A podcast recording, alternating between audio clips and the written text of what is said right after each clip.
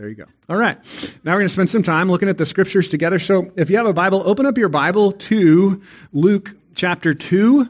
Luke chapter 2, our Advent series, Advent 2022. We've been looking at the beginning chapters of Luke. Luke is famous among the different gospels for showing, not telling. He's really good at just showing the story, the, the most literary of the authors in the sense of he's not explicitly making all the connections for you. He's going to show you via the, the characters and the way the narrative unfolds. And so we see this really beautiful in these first few chapters as we've marched through the Advent themes of hope and love and joy and now peace. I want to thank Terrell for knocking it out of the park last week. Yeah, he did a great job preaching on joy. Um, just did a fantastic job. And one of the things he said, and I actually got to hear both sermons, he said it twice because he's like me. Sometimes he says different things in the different services. If you didn't know that, we do that. Um, and so he said this one thing in both services, and that was that there's this like tension in the air that we're living with right now, a kind of anxiety across culture globally in America. And he expressed it this way. He's like, it just kind of feels like the world's going to end any day, you know? And like every morning you wake up and you're like, ah, oh, the world didn't end. Wow, that's weird, you know? Like you're surprised by it because there's just this, this tension in the air that we deal with day after day after day. I would, I would define that as a lack of peace, both emotionally and physically. We're, we're worried about not being able to afford our groceries anymore, right? That's a lack of peace. We're worried about wars all over the world. That's a lack of peace. And then that translates into an anxiety, depression, a heaviness. Anxiety rates are skyrocketing in our culture. Uh, Jonathan mentioned this earlier as he was leading us in prayer. And so there's this heaviness we feel. And just to, to kind of define peace for you as we think about this with Luke chapter 2 and the birth of Jesus, the angels declare that peace has come to earth. And, and what that's implying is something we know to be true, but the Bible doesn't say it explicitly in this text, and that is that the norm for the earth is no peace. Like that's the, that's the earth we live in. It's not a place of peace, it's a place of chaos. And so the promise of Jesus in his first advent is that he's actually going to bring us peace. And the problem that we deal with is we don't experience that peace. So, defining it biblically, there, there are two definitions. There's kind of a strict definition for peace, and then a, a bigger definition. The strict definition is the ceasing of hostilities, the end of war. No more violence. That's the narrow, concrete definition of peace. And then, excuse me, and then the broader definition of peace is the Hebrew word shalom. That's everything being the way it should be. We are longing for that, right? And we experience little tastes of it in a good meal, in a really sweet time with a friend or a loved one where you just connect and everything's right. The beautiful sunset, perfect weather, enjoying time by a fire, right? Like we get those moments of peace, but shalom, the promise of peace in a global sense, is something we look forward to only in the, the new heavens and the new earth, right? When Jesus wraps up everything he started. And so we talked about this last week and the week before. Advent means the arrival of an important person or event. And so at Christmas time, we're celebrating the first Advent, the first arrival of Jesus. And then we look forward to the second Advent. He's coming back.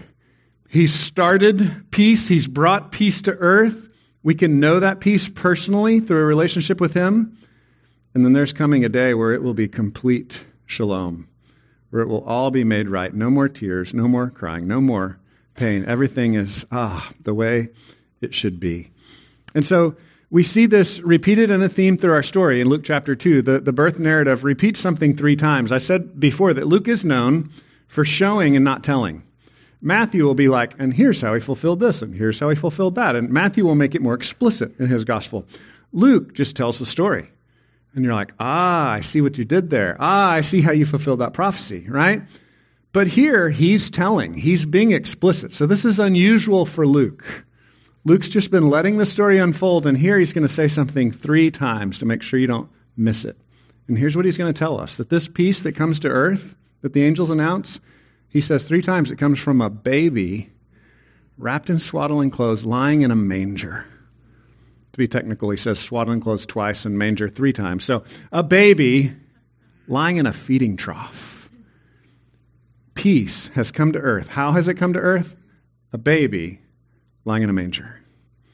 A baby lying in a manger. A baby lying in a manger. So we're going to read the story. I want to pick up at verse 8. So he's just been born, and now we're going to get told what's happening out in the region. Chapter 2, verse 8. We'll go back and read the other verses as we move through the sermon this morning, but starting in verse 8. In the same region, there were shepherds out in the field keeping watch over their flock by night, and an angel of the Lord appeared to them. And the glory of the Lord shone around them, and they were filled with great fear. And the angel said to them, Fear not, for behold, I bring you good news of great joy that will be for all the people. For unto you is born this day in the city of David a Savior, who is Christ the Lord. And this will be a sign to you. You will find a baby wrapped in swaddling cloths and lying in a manger. Suddenly, there was with the angel a multitude of the heavenly host praising God and saying, Glory to God in the highest, and on earth peace among those with whom he is pleased. Peace on earth. That's the promise. And how do we get this peace on earth? It's a baby lying in a manger, comforted, held tightly, wrapped in swaddling cloths for us. Let me pray and ask that His Spirit would meet us here because we don't always feel the peace. We need something supernatural to happen. So I'm going to ask God to meet us. Lord, we pray that your Spirit would meet with us, that as we look at your word, that this would be more than just us reading a story, but that your Spirit would open our eyes. We ask you, please fill us, help us, be with us, show us your peace, Lord. We ask this in Jesus' name. Amen. Peace on earth. How? How does he do it? A baby in a manger. A baby in a manger. And as we see this unfold, we'll see three circumstances by which the peace is entering into this world as, as Luke tells the story, as he unfolds the story for us. We're to observe and, and make uh, kind of interpretations as we see the story unfolding. And so, number one, we see that peace comes in the coincidences. Peace comes in the coincidences. Number two, we'll see that peace comes in the great fear. Peace in the great fear. And then number three, peace in the attending to. Peace in the attending to. Yes, awkward phrase. We'll get to that at the end. So, number one, peace in the coincidences. We see this in verses one through seven. Peace comes in the coincidences. The word coincidence, if you break it down, means two things coinciding, going together, two things at the same time, same place. That's what the word means. Now, in our culture, we tend to think of it as random, chance, accident. Why is that? Because our culture has drifted from a view that God is sovereign and in control of all things to now an overall worldview that life is all by chance and everything's random and an accident. We're just slime that's evolved, right? Like that's kind of where we are now as a culture. But historically, if you went back 100 years, 200 years, and you talked about a coincidence with people that have been in a culture that's been impacted by a Christian worldview, people would say, yeah, coincidence, that's, that's God's hand at work. we don't really believe that anymore. But here the story is showing us God's hand at work in the coincidences. Peace coming into our world, peace from the heavens down to the earth in the coincidences, in the things that seem random.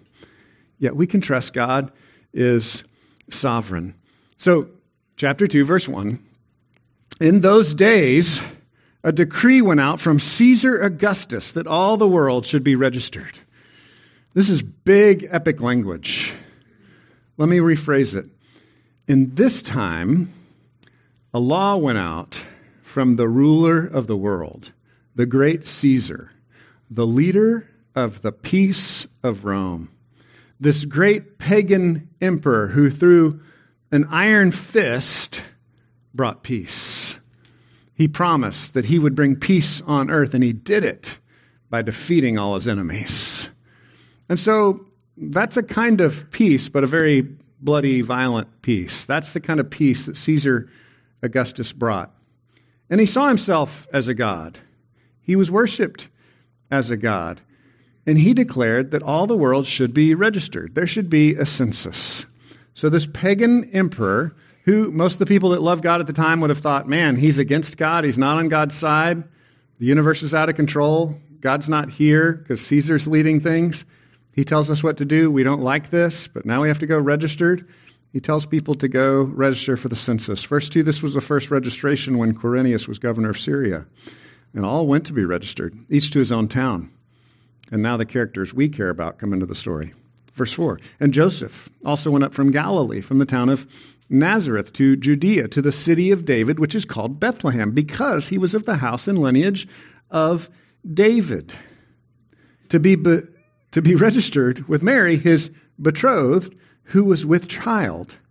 And while they were there, the time came for her to give birth, and she gave birth to her firstborn son and wrapped him in swaddling cloths and laid him in a manger, because there was no place for them in the inn.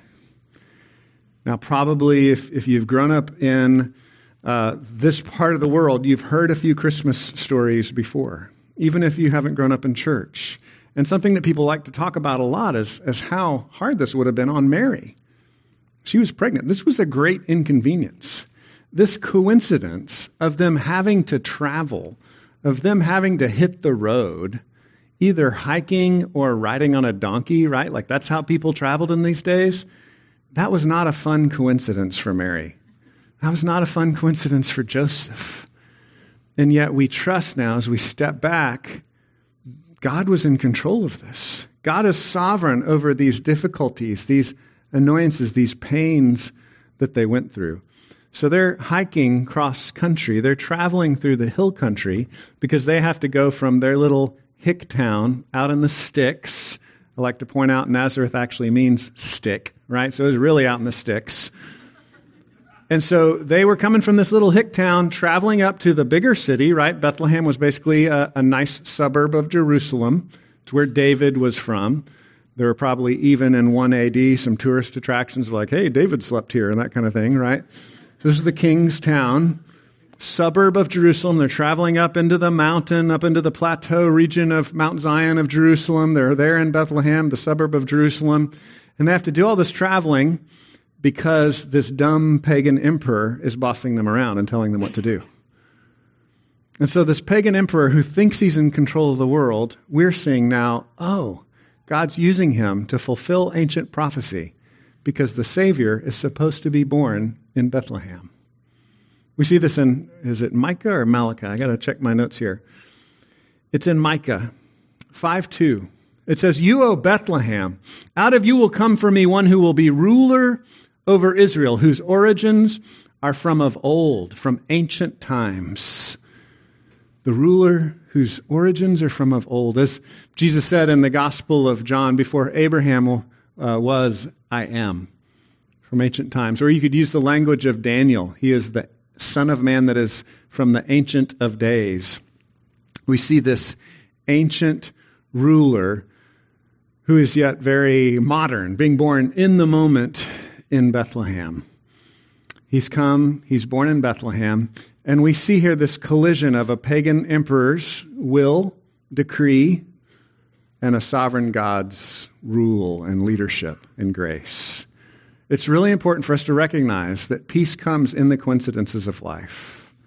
This is so hard for us because, again, we've been taught we've been taught that coincidence means chance, randomness, uh, evolution. Who knows what's happening? It's just, you know, things are just falling apart.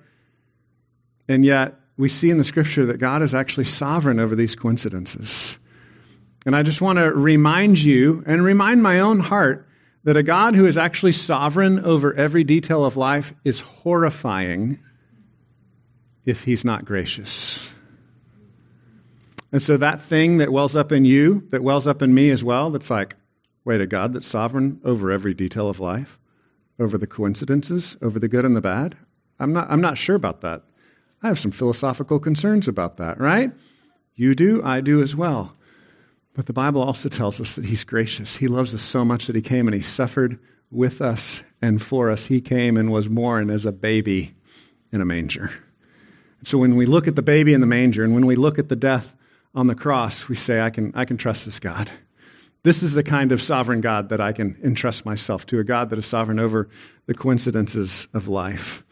One of my favorite pictures that kind of describes this level of sovereignty, how the God of the Bible is the God of coincidences and random chance, is from 1 Kings 22. It's a little forgotten Bible story in the Old Testament. And in 1 Kings chapter 22, we see the coming together of, again, ancient prophecy and uh, pagan rulers that don't trust God. And we see that collision and recognize no, God is in control. In 1 Corinthians, uh, sorry, 1 Kings 22, there's a prophet named Micaiah. Verse 17, he predicts that Ahab is going to die. So he's speaking the word of the Lord as a prophet. He says, I saw Israel scattered on the hills like sheep without a shepherd. And the Lord said, These people have no master. So, what is he saying? He's saying it in kind of poetic language. The king is going to be killed, the shepherd, the leader, is going to be struck down. So, in verse 30, then Ahab, the evil king, says to Jehoshaphat, I'm going to enter the battle in disguise, but you wear your royal robes, right? I don't know why the other king even went for that, right? Like, you look like a king, I'll hide, and then you'll be a bigger target, right? But for some reason, he agreed to it. So Ahab is in disguise. And Jehoshaphat, the other king, is wearing his royal robes. And in verse 34, we're told in 1, King, uh, 1 Kings 22 34, a certain man drew his bow at random. This is a coincidence, y'all. Just random chance, right? Certain man just draws his bow at random and struck the king of Israel between the scale armor and the breastplate. The arrow hit its target. It was random, it was a coincidence. And yet it's a fulfillment of the prophecy that Micaiah had declared. I grabbed a picture of an arrow hitting a target. Um, I've tried to shoot bow and arrow before. I don't think I've ever hit the bullseye before. Um, that's hard to do. Some of you might be really good with it. But what this story is telling us is that what God decrees, what God determines, will come to pass. We can trust Him with the coincidences. Sometimes in life, I'm, I make my plans and I'm moving in a direction, and I'm like, wait, that all fell apart, and I have to turn to change directions. And I can get really frustrated because I really want to be in control of my plans, right? I don't know about y'all, but I kind of want to be sovereign over my life. I want it to go the way I've sketched it out in, in my notebook, right? And I have to continually give that sovereignty back to God and say, God, I trust you to guide my arrows exactly where they need to go. I trust you to send me, Lord, exactly where I need to be sent. And that's part of the Christian life is just continuing to give those coincidences back to God.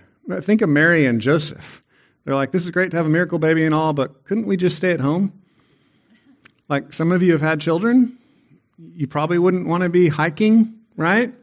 You probably wouldn't want to go deliver in some strange place in a dirty feeding trough. And yet they had to trust, okay, God, God's got this. He knows, he knows what he's doing, even when he does things that we don't necessarily like. As we wrestle with this, I've found Acts chapter 2 to be really helpful. Peter talks about how God is sovereign over even the most evil thing that's ever happened in world history. Peter says this about Jesus This man Jesus was handed over to you by God's set purpose and foreknowledge. And you, with the help of wicked men, put him to death by nailing him to the cross. And so, what Peter is telling us, and what I think the rest of Scripture is telling us, is that God really is sovereign. He really is in charge of everything. And again, humans have always wrestled with that. We struggle with that. We don't understand all the details. We are assured that God does not cause evil, in the sense that James says, hey, when you're tempted to evil, don't say God made me do that. That's, that's on you, man. Right? Like, evil comes from Satan, evil comes from humans. And so that, that's a struggle to sort that out, right? Like, so somehow God is sovereign over all these things, and he somehow determined and he set, and with his foreknowledge, the most evil thing that ever happened, he's like, yeah, that's a part of my plan. And the best way I can make sense of that is, yeah, evil is, is on us, and yet God can, can control and channel these things and lead these things for his greater purposes. He's still sovereign over all these things. Christians for 2,000 years haven't really figured out a good way to explain that. What I come back to is God's in charge, and the only reason I trust him is because of the gospel. It's because the baby in the manger. It's because the God who is for us, who, who lived the perfect life that I couldn't live, died a sacrificial death that I deserved to die, and rose from the dead, proving that he is sovereign, that he is in charge. So I just keep giving the reins back to him. I just keep saying, okay, you're, you're king, Lord. I trust you. And so we entrust ourselves to him. I think it's really important to pray for faith in these stresses and coincidences, right? When you're pregnant and God sends you on a hike, you pray, Lord, help me to see that you're in this because I'm not feeling it, Lord. Pray for faith. We can be honest about these situations. And Jesus' model prayer is so helpful in the Garden of Gethsemane before he goes to the cross. The hardest thing anyone's ever had to do, right? Jesus prays, If there's any other way, Father, take this cup of suffering from me. Yet not what I want, what you want, God. And so we have this amazing freedom to, to take our, our tears and our struggles and the things that feel like random coincidences and, and pains and suffering. We, we can take all those to Him. Lord, help me with it. Will you take this? Will you lift my burden? We can cast our cares on Him because He cares for us. And yet still trust Him like, okay, Lord, maybe, maybe you want me to endure this suffering. I don't, I don't know if I can, but if you want me to, I will. And so we are free to wrestle with Him in prayer. We, we bring those concerns to God. God, help me. And then we say, But I trust that you're sovereign. I, I trust that you're good. And so we, we wrestle through those faith issues in prayer with God in our prayer closet. And then as we've prayed through that, then that, that gives us the spiritual strength to, to then stand up and speak up and be like, I'm, I'm God's coincidence. I'm God's arrow, and He's going to send me where He wants to send me. I thought this was the plan, but he took me over here. And I'm going to trust that God is with me. So I'm going to stand up in that and say, All right, God, I've prayed, I've wrestled in prayer. I'm trusting you. And I'm going to speak up to his goodness. Say, Yeah, I trust him. 1 Peter 3.15, it's like, be ready to have a reason, because as you're suffering, people are going to be like, no, why, no, why do you hope in Jesus? Be ready to have that reason. Ultimately, the reason is Jesus because he suffered for me, so I can trust him. He hasn't put anything on me that, that he hasn't carried himself. He's carried much more, he's carried everything. So pray for faith in the coincidences, in the struggles, and then, and then move forward. You're an arrow. Second point is peace in the great fear. Peace in the great fear. We see this in verses 8 through 14 verses 8 through 14 this is famous part of the story where he's announcing this to the shepherds uh, and just by background a little bit, uh, shepherds were tough guys, outdoorsmen, uh, and this confuses us a little bit. So, kind of two things that seem to be in contradiction. Shepherds were rough characters that were disrespected in culture, right? They were kind of seen as low lives, as dishonest. Um, I think it's helpful to think about it almost like pirates, right? Like pirates, that's a great name for a sports team. Pirates are cool. We like to watch movies about pirates. I wouldn't necessarily want to have a pirate over for dinner, right? Like a real pirate, I'd be a little worried about. And, and shepherds were kind of like that, like rough, unsavory characters that were tough guys. They could watch out for themselves. They weren't really afraid of much. And so throughout the Bible, shepherds are, on the one hand, held up as models. God shepherds his people, he protects his people. We have Abraham, we have David, we have these characters in the Bible that were shepherds that took care of sheep. Uh, this was a good thing. They lived outdoors and they were tough, and so you didn't necessarily want them coming in because they would stink, and yet on the other hand, they were a role model. So this is kind of positive and negative of shepherds in the Bible. But what I want you to see is that they were tough and not scared of much. So let's see how the story unfolds. Verse 8 In the same region, there were shepherds out in the field, keeping watch over their flock by night. And an angel of the Lord appeared to them, and the glory of the Lord shone around them, and they were filled with great fear. They were filled with great fear. These are tough guys. These are, these are cowboys that have been through a lot, and they are terrified. They want to cry. They're horrified. They're filled with great fear because they've seen these angels appearing in the sky. And this is not normal, y'all. We hear, this, we hear the Christmas story so much, we think it's normal. The Christmas story is not normal. I really like to remind people of this. Historically, when you read the Bible, it covers thousands of years. And there are three little blips little 30, 50, 40 year periods where miracles and crazy things happen. Only, only three of those in the Bible. There's some like little separate incidences here and there, but basically where it's like lots of crazy stuff happening on a daily basis, right? Just three times in history. It's, it's Moses and Joshua. A lot of crazy stuff happened there. They were learning that they could trust him, and he wrote most of the Old Testament. And then there's the Elijah and Elisha stories, time in history where Israel was at its all, all out low, right? It was just like things were horrible, apocalyptic, just evil, terrible, right? And God shows up in some miraculous ways through Elijah and Elisha. And then later, when's the last time we saw this? Jesus and his followers. Some crazy things were happening. So I say all that say, by background, these guys were guys like us, except tougher than you and me.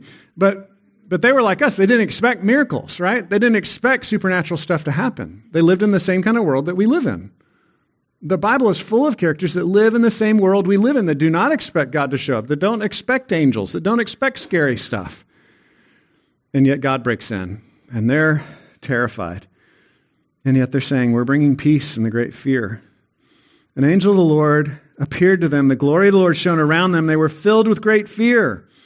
And the angel said to him, Fear not, for behold, I bring you good news of great joy that will be for all the people. Angels often have to say, Fear not. We, we joke about this a lot. I like to talk about this at Christmas. Angels were not little baby cherubs, they were not pretty ladies in choir robes. They were scary monsters, okay? They were generally scary monsters that represent the terrifying holiness of God. And they have to say, No, no, no, it's okay. I, I didn't come here to kill you today. I've come to bring grace, good news, gospel. Good news. What is it? The Savior's coming. The Savior's coming.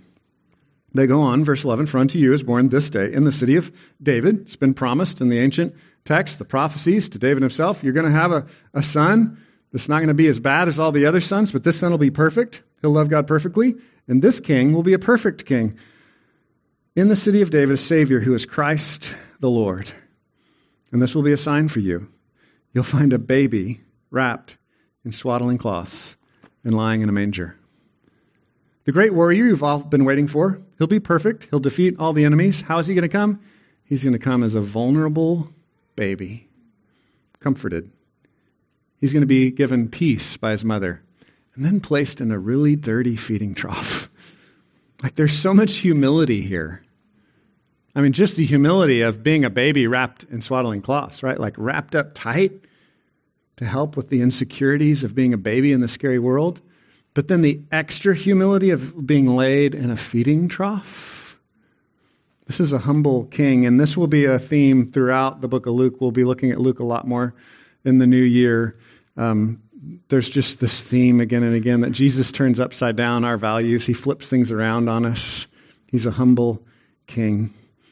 Verse 13 Suddenly there was with the angel a multitude of the heavenly host praising God and saying, Glory to God in the highest and on earth, peace among those with whom he is pleased.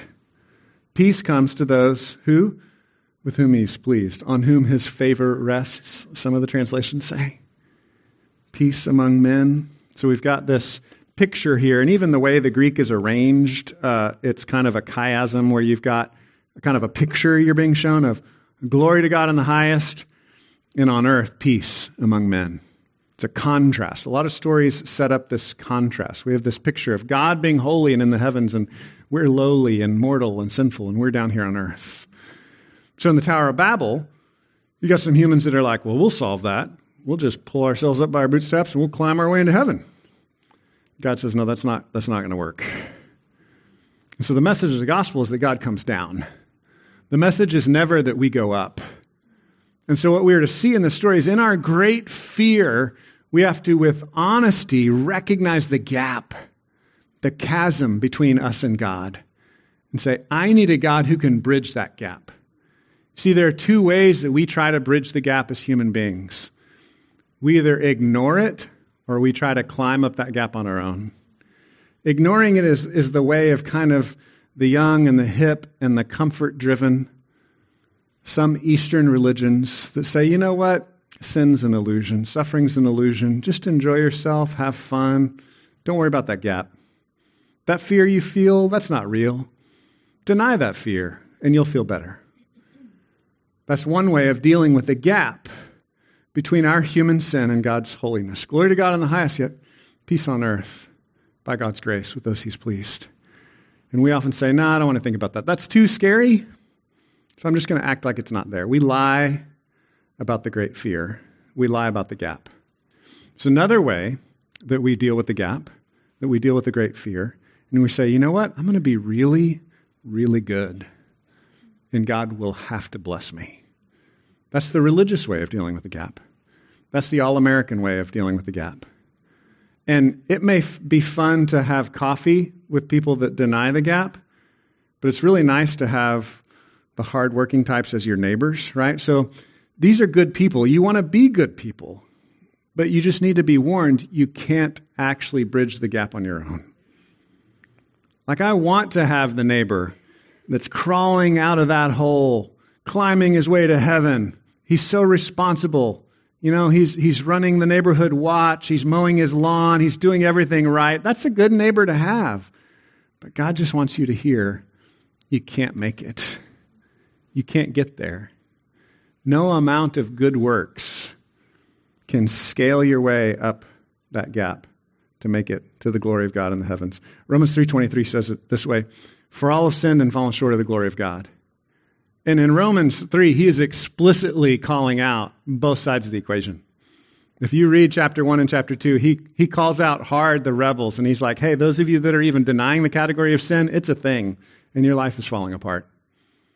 He wants you to hear that. Those of you that are trying to claw your way out of the hole and just be good enough to solve the problem on your own, he's calling you out as well.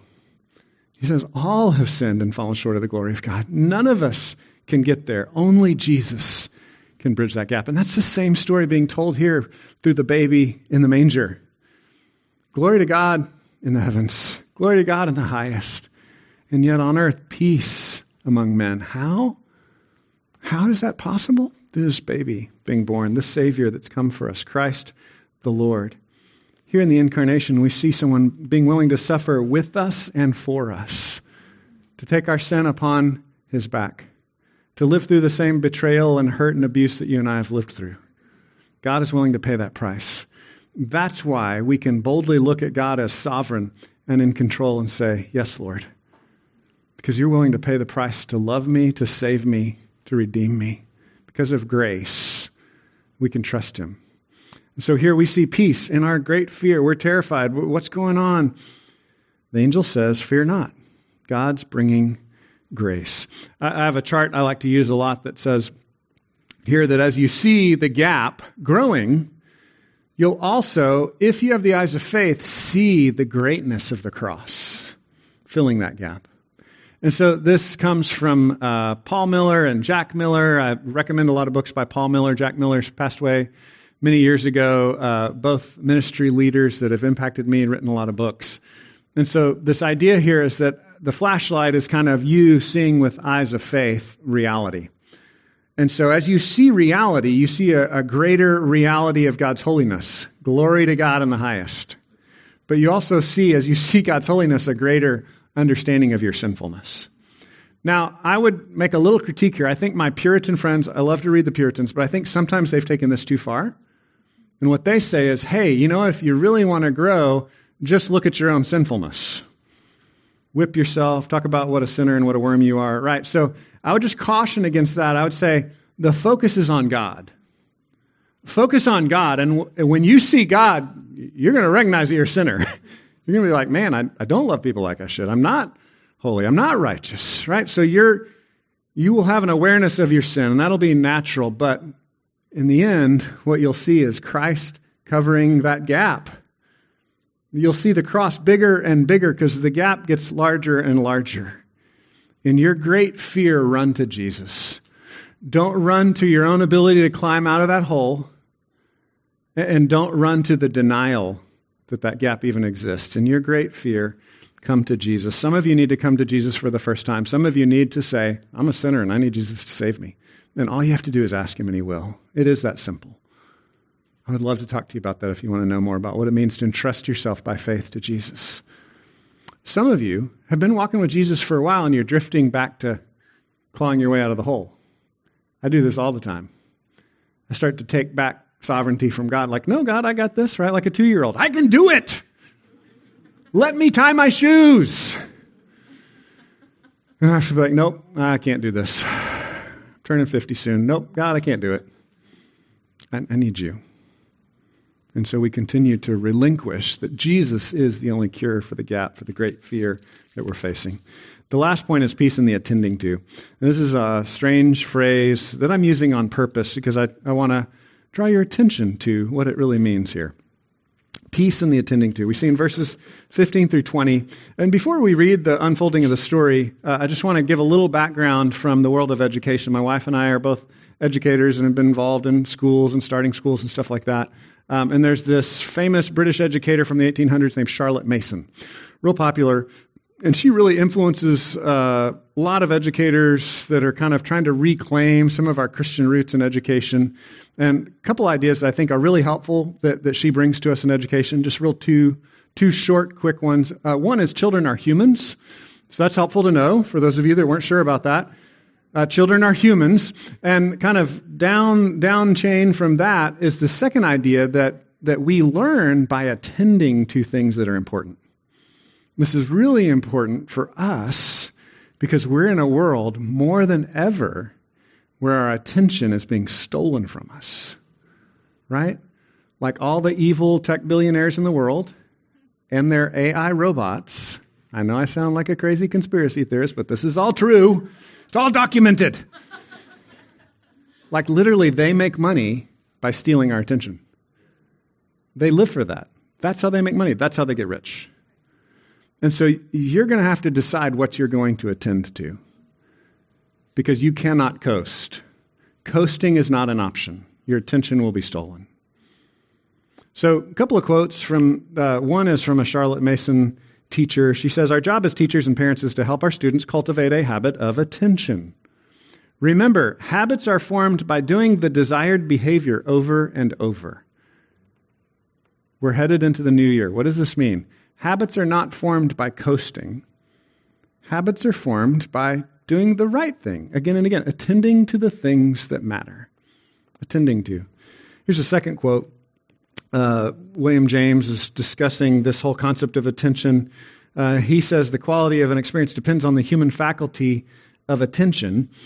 A thing may be present to a man and a woman a hundred times, but if that person persistently fails to notice it, it cannot be said to enter into their experience.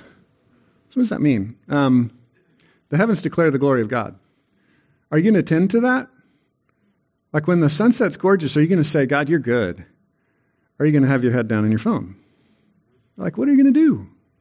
You have to choose to attend to those things that God is presenting to you again and again. God's like, I'm here. I'm here.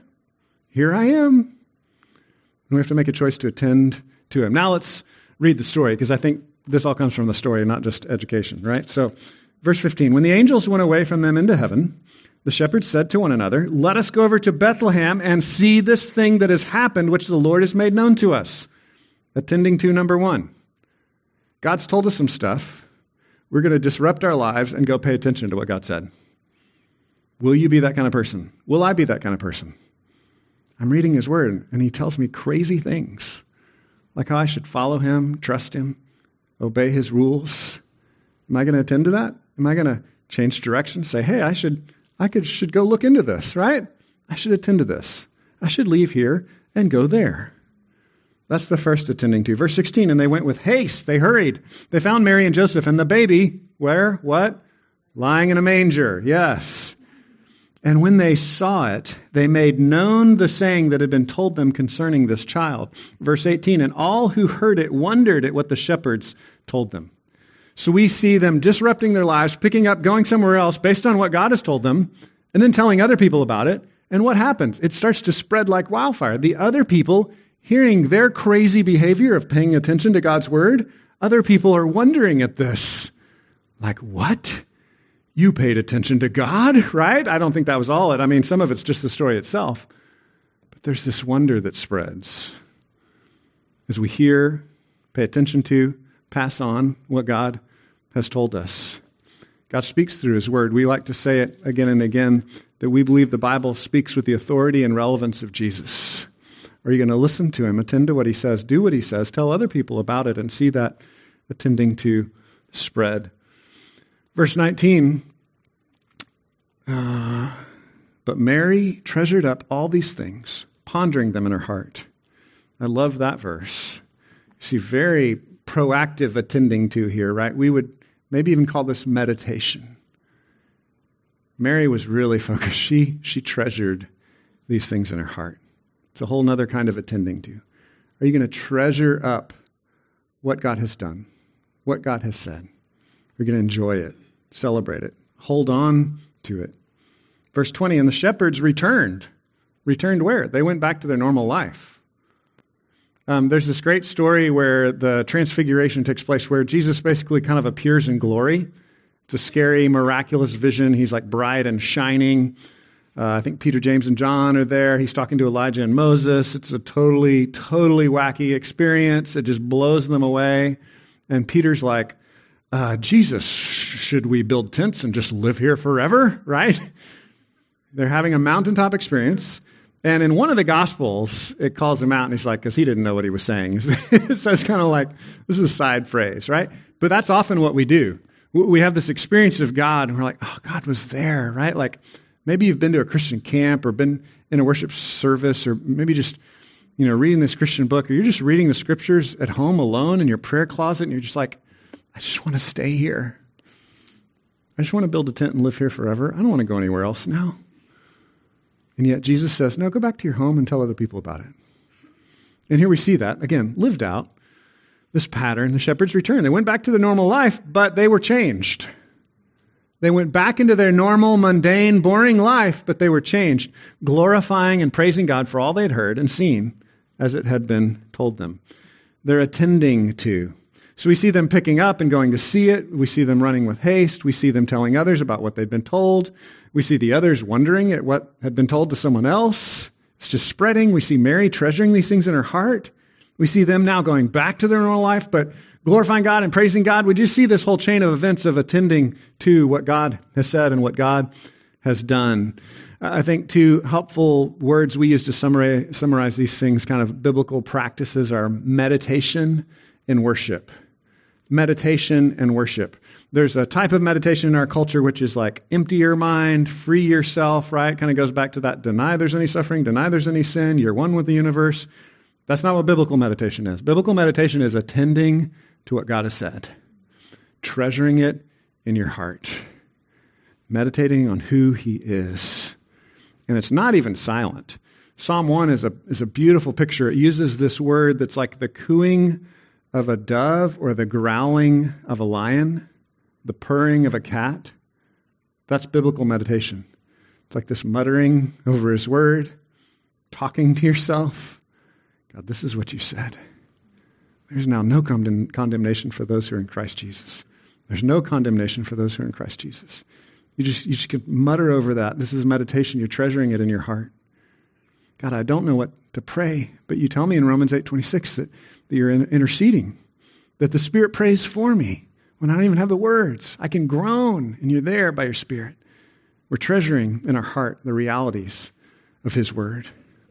Are you attending to what He says? Are you meditating on Scripture, muttering it back to Him?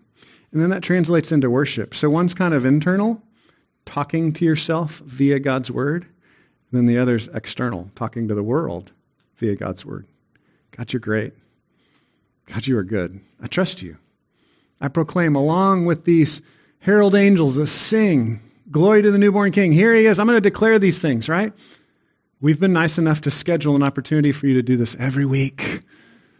Come, join us. Gather with us. Scream your hearts out to the Lord. Proclaim his goodness.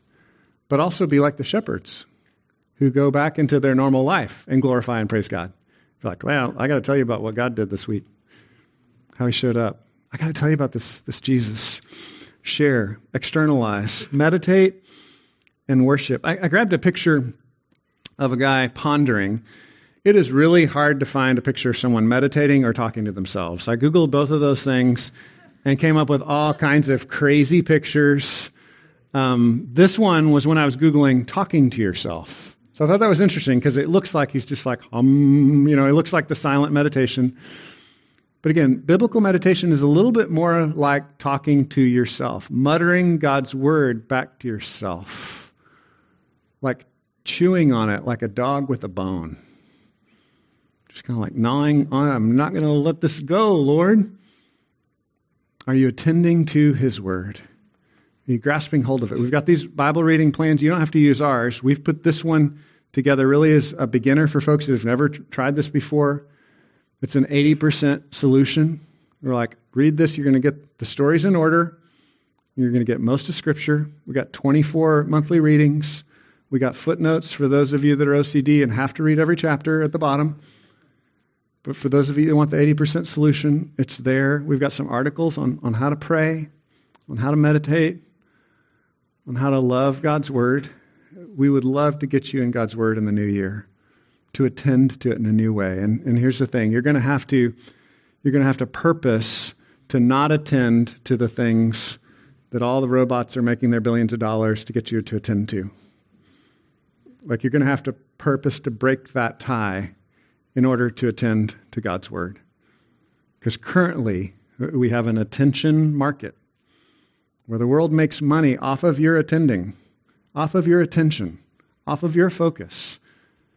So you're going to have to cut that tie in order to attend to God's word at all. I love Philippians 4. Uh, 6 and 7, it talks about how anxiety and peace are opposites. And it says, when you're feeling anxious, don't, don't continue in that anxiousness, but pray.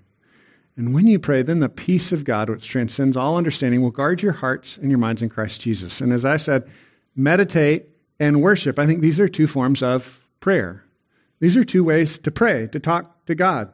You're chewing on His Word, you're wrestling with His Word, and then worshiping, you're declaring His Word back to Him. These are two ways for us to pray. Not the only ways to pray, but two ways to pray. Don't be anxious. Don't continue to be anxious, but in everything by prayer and supplication with thanksgiving, let your requests be made known to God, and the peace of God, which transcends all understanding, will guard your hearts and your minds in Christ Jesus. Then you will know this peace in the midst of the craziness, in the midst of the coincidences that are just making you insane, in the midst of the great fear that's horrifying you, you will know the supernatural peace. And what's really crazy is joy is connected to this. Verses 4 and 5 are the joy verses. Rejoice in the Lord. I'll say it again. Rejoice in the Lord. The Lord is at hand, right? Paul's like grabbing us by the collar and shaking us. Rejoice, because God's here. Don't keep worrying, but pray, and that peace will come. Peace and joy are like two sides of the, of the same coin. They're both an answer to anxiety. Pray. Ask Him to be with you. He's there. We need to wrap up. Man, I was going to try to cut time. I didn't do it. Well, um, one of my favorite Christmas specials is the Charlie Brown Christmas special. Anybody here seen the Charlie Brown Christmas special? A few of you? Okay. The rest of you under 30, go watch it immediately. Um, I should say under 50. Um, go watch it. It's great. And in the Charlie Brown Christmas special, we've got Charlie Brown, key character from this comic strip, and he's just like depressed. He's got issues, man. He's always sad. To, to be honest, when I was a kid, I didn't even, I didn't even really like Charlie Brown that much because he was so sad all the time. Um, but as an adult, I appreciate him more. And he's like, oh, everything I touch is a disaster. Everything's a mess. Can someone please tell me the true meaning of Christmas? And this kind of like goofy, childish character steps up. He's like, I got it. His name's Linus. If you don't know Linus, he sucks his thumb and carries around a baby blanket. and isn't it just like Jesus that Linus would be the one to tell us the true story? Jesus, uh, Linus steps up with his baby blanket, his swaddling cloth, if you will. He steps up and he tells the Christmas story, this story from Luke chapter 2. And there's this really cool thing that's, that's gone around on the internet. So I didn't attend to the original special well enough to see it in the cartoon, but there's like a meme that shows you this one scene. When Linus is reading the Christmas story, he says, Fear not! He drops his baby blanket. It's so beautiful.